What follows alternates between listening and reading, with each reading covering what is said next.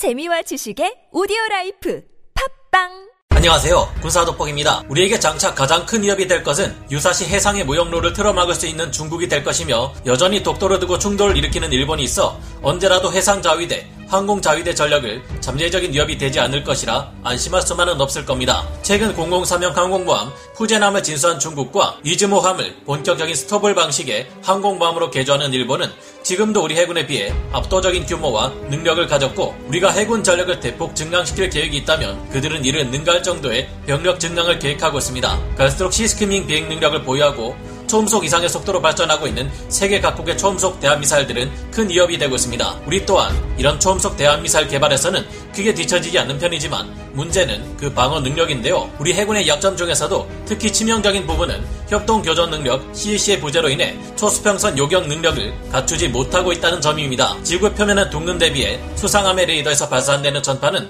직선의 형태라 어떤 수상함이든지 40km 이상의 거리를 넘어갈 경우 적어도에 탐지할 수 없는 빈틈이 생긴다는 것인데요. 그래서 우리 해군의 수상함들은 적의 미사일이나 적기에 대응하는 시간적 여유가 그만큼 크게 부족해집니다. 함대 단위의 전력은 물론 하늘의 해상 조기 경보기 및 함재 전투기들에 이르기까지 모든 감시 체계를 하나의 유기체처럼 묶어 대응 능력을 고도화시키는 CEC는 흔히 동시 다목표 교전 능력을 가진 이지스 체계를 함대 단위 여러 수없이 많은 플랫폼으로 확장시킨다는 점에서 이것이 있고 없고의 차이는 비교할 수 없을 정도의 거대한 전력 차이를 불러오게 됩니다. 그런데 문제는 중국과 일본 모두 나름대로 자신들만의 CEC를 할수 있는 능력을 갖추고 있다는 것인데요. 중국은 2012년 6월부터 자신들만의 합동 교전 능력인 JSI-DLS를 배치했다 발표했고 일본 또한 Fire Control Network라는 명칭으로 자신들만의 CEC를 구축하고 있으며 이는 새로운 함대공 미사일을 이용해 운용됩니다. 게다가 일본은 자신들의 CEC 체계를 미국의 CEC와 통합하는 방안까지 추진하고 있는데요. 하지만 우리 한국이라고 해서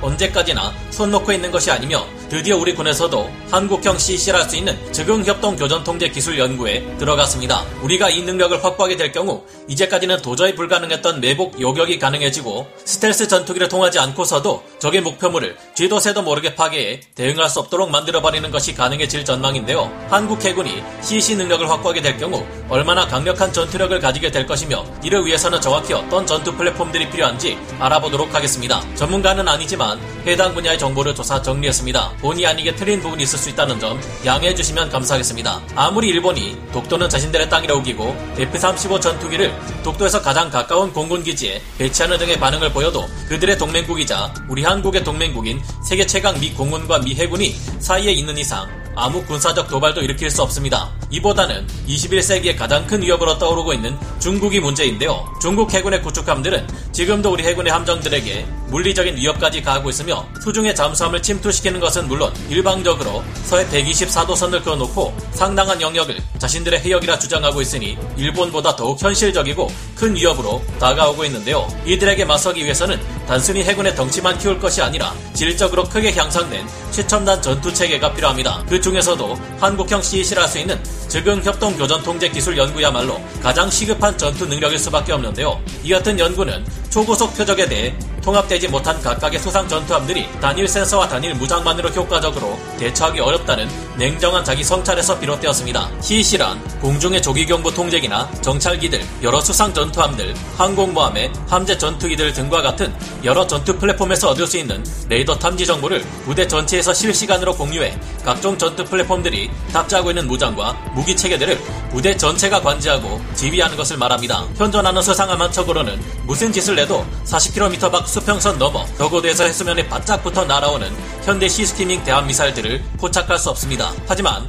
하늘 높이 떠서 수평선 밖 수백 킬로미터를 훤히 볼수 있는 정찰기나 조기 경보기가 아군 수상함에 접근 중인 sea skimming 대함미사일에 대한 정보를 CEC를 통해 수상함에 넘겨주게 되면 이에 한층 더 빠른 대응이 가능하기에 이를 요격할 가능성이 훨씬 높아지게 됩니다. 만약 X밴드 레이더를 가동 중인 전투기들까지 CEC를 통해 묶여 있다면 이지스 구축함에서 발사한 함대공 미사일을 대신 유도해 수평선 밖에서 미리 적의 sea skimming 대함미사일을 요격할 수도 있습니다. CEC의 무서운 점은 적 목표물을 요격하는 대상이 직접 그 목표를 탐지 및 추적하지 않고 있어도 파괴하는 것이 가능하다는 점인데요. 적의 목표물이 너무 멀리 떨어져 있어 아군 함정의 자체 레이더로는 이를 탐지하거나 추적해 공격할 수 없다 할지라도 적 목표물 가까이 배치되어 있는 다른 함정의 데이터를 받아서 공격할 수 있게 되는 것입니다. 이때 적 목표물 가까이 있는 아군 함정이 아닌 멀리 떨어져 있는 함정에서 미사일을 발사해 공격할 경우 미사일을 발사하는 이 함정은 전파를 방사하지 않아도 된다는 이점이 있는데요. 이 때문에 적 목표물 입장에서는 ESM 장비로 탐지하지 못하고 있는 먼 곳에 적 수상함이 날린 미사일에 의해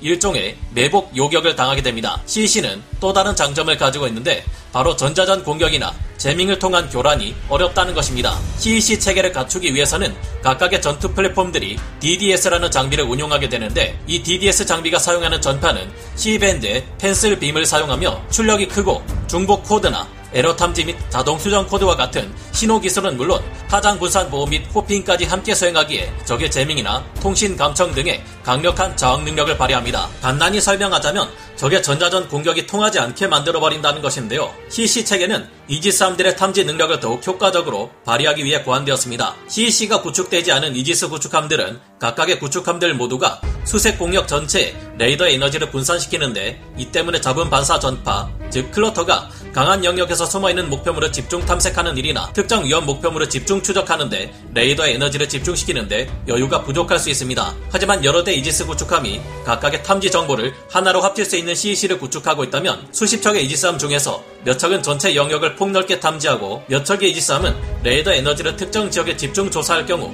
정밀도가 높으면서도 광범위한 범위의 탐지 정보를 얻을 수 있게 됩니다. 특히 대함 미사를 육지에서 사용할 경우 주변에서 많이 발생하는 클러터가 이를 감춰주지만 CEC가 구축된 함대는 이런 대함 미사일을 뚜렷하게 구분해내 요격할 수 있습니다. CEC가 탑재된 정찰기나 조기 경보기, 무인기 등의 도움을 받을 경우 수상함의 레이더로는 탐지할 수 없는 수평선 너머의 적 목표물 뿐만 아니라 산악지대 내부의 적 또한 찾아내 공격할 수 있게 됩니다. 아무래도 시스키밍 대행 형태를 통해 초음속으로 쏜살같이 날아오는 적 대함미사일은 요격하기 쉽지 않은 물건인데 높은 고도의 항공기와 CEC로 연결된 함대는 적이 대함미사일을 발사하기도 전에 이 미사일의 이동식 발사 차량을 찾아내 사전에 타격하는 것도 가능할 겁니다. 이런 점에서 CEC는 신의 방패라는 이지스의 효과를 극대화하는 훨씬 더 높은 상위 호환 방어 체계임은 물론 공격 체계로서도 기능할 수 있는데요. 대함 미사일은 물론 탄도 미사일을 요격하는 능력 또한 훨씬 강해지게 됩니다. CEC가 구축되어 있는 함대라면 수많은 군사 자산의 데이터 통합을 통해 아주 높은 정밀도를 가진 추적 데이터를 얻을 수 있기 때문인데요. 이를 통해 CEC가 구축된 이지스함 함대는 적의 탄노 미사일이 발사되면 이를 요격하는 데 있어 가장 유리한 상승 단계에서 벌써 이를 알아채고 요격하는 데 필요한 무기를 배분해 가능한 빠르게 대응할 수 있는 만큼 상승 단계에 있거나 중간 외기권 비행 단계에 있는 적 탄도 미사를 요격하는 것이 그만큼 훨씬 더 수월할 것입니다. 게다가 스텔스 전투기를 찾아내 요격하는 능력 또한 더욱 끌어올릴 수 있게 될 것이 기대되는데요. 현재 존재하는 어떤 스텔스 전투기이든 모든 방향에서 RCS 수치가 새나 벌만큼 작아서 레이더가 탐지하기 어려운 수준인 것은 아닙니다. 스텔스 전투기는 보통 정면에서 레이더 반사 면적을 나타내는 RCS 수치가 가장 낮게 측정되며 측면이나 후방 등에서는 엔진의 배기열도 있는 만큼 탐지하기가 쉬워지는데요. 게다가 조기 경보기들은 보통 L밴드나 UHF 밴드 같은 파장이 긴 레이더를 사용해 적을 탐지하는데 UHF 밴드 전파의 경우 스텔스 전투기의 꼬리 날개나 엔진 blade 등에서 공명을 일으켜 파장을 증폭시키는 탓에 감지될 위험이 커지게 됩니다. 엔진 blade에서 레이더 전파를 많이 내보내는 점이야 특수한 스텔스 구조 설계를 통해 극복할 수 있지만 B2 전략 폭격기가 아닌 스텔스 전투기들로서는 수직 꼬리 날개를 없애지 못했기에 이 문제에서 자유롭기 어려운데요. 물론 스텔스 전투기들은 스텔스 형상 설계와 전파 흡수제나 전파 흡수 도료를 이용해 적의 레이더에서 날아온 전파가 어떻게든 다시 돌아가 정보를 알려줄 수 없게끔 하고 있습니다. 하지만 이 같은 방법을 써도 레이더 전파가 완전히 반사되지 않게 할 수 없고 아주 한정된 방향으로 극히 단시간 동안 미약한 전파가 반사되는 것은 어쩔 수 없는데요. 보통 이 때문에 스텔스기를 탐지하는 적 입장에서는 잡음 전파에 반사 전파가 미미하게 섞여 있어 스텔스 전투기의 존재를 눈치채기 극히 어렵습니다. 하지만 CEC가 구축된 거대한 전투 플랫폼 그룹이나 함대는 수없이 많은 레이더가 수없이 많은 방향에 퍼져 있어 아주 짧은 시간만이라도 각각의 다양한 레이더가 적 스텔스 전투기에 대한 탐지 정보를 조금씩 포착하게 됩니다. 그리고 이것들을 모두 하나로 합쳐놓고 볼 때 좀 더 분명한 적 스텔스기에 대한 정보를 얻을 수 있게 되는데요. 극히 짧은 시간 동안 노출된 적 스텔스기의 비행 경로를 합쳐놓고 볼 때 분명한 실선으로 나타나기는 힘들어도 점선의 형태로 남아 비행 경로가 드러나게 될 경우 이는 적 스텔스기 입장에서는 격추될 위험이 아주 커지는 수준이라 볼 수 있을 겁니다. 우리 군에서는 이처럼 차원이 다른 전투력의 향상을 불러오는 합동 교전 능력을 개발하기 위해 한국형 전술 데이터 링크 링크 K를 개발하고 있으며 이를 통해 즉흥 협동 교전 통제 기술 연구라는 이름으로 한국형 CEC를 구축하려는 연구를 진행하고 있습니다. 이런 능력이 생긴다면 이번에 정조 대왕급 구축함을 통해 운용되는 SM-6 함대공 미사일로도 적의 시스키밍 대함 미사일을 요격할 수 있는 기회를 최소 4회에서 5회 이상 확보할 수 있을 것이 기대되기에 강력한 함대 방공 능력을 갖추게 될 것이 기대되는데요. 방위사업청 미래전력사업본부에서 한국판 사드라 불리는 LSM을 기반으로 시행 중인 함대공 유도탄2 요격 능력 기술 수준 확인 및 핵심 기술 과제 발굴을 위한 신기술 공모에서도 요청 분야란을 보면 해면 밀착 비행하는 대함 유도탄을 요격하기 위한 대응 유도탄의 탐지 및 추적, 요격을 위한 기술 수준을 요구하고 있습니다. 다만 이를 위해서는 E2D 호크아이 같은 해상 조기 경보 통제기가 필요하며 초수평선 요격을 위해서는 상공에서 X밴드 레이더로 적 미사를 추적할 수 있는 전투기의 도움 또한 필요한데요. 우리가 함재 조기 경보 통제기를 운용할 수 있는 7만 톤급 이상의 중대형 항공모함을 운용한다면 이 같은 CC 체계 범위를 더욱 넓힐 수도 있을 것으로 예상됩니다. 당장 이것이 너무 큰 예산이 들어 어려운 일이라면 조기 경보 헬기와 공군의 전투기들과 해상의 구축함들과의 협력을 통해 제한적으로 남아 CC를 구축하는 방안은 없을까 하고 생각해보게 되네요. 일본만 해도 이제까지 항공모함이 없고 현재 개량하고 있는 이즈모급 항공모함 또한 조기 경보기를 운용할 수 없지만 항공자위대 이투 조기 경보기 전력의 도움을 받아 일본판 CEC를 할 수 있는 fire control network를 구축하고 있으니까요. 여러분은 어떻게 생각하시나요? 오늘 군사 돋보기 여기서 마치고요. 다음 시간에 다시 돌아오겠습니다. 감사합니다. 영상을 재밌게 보셨다면 구독, 좋아요, 알림 설정 부탁드리겠습니다.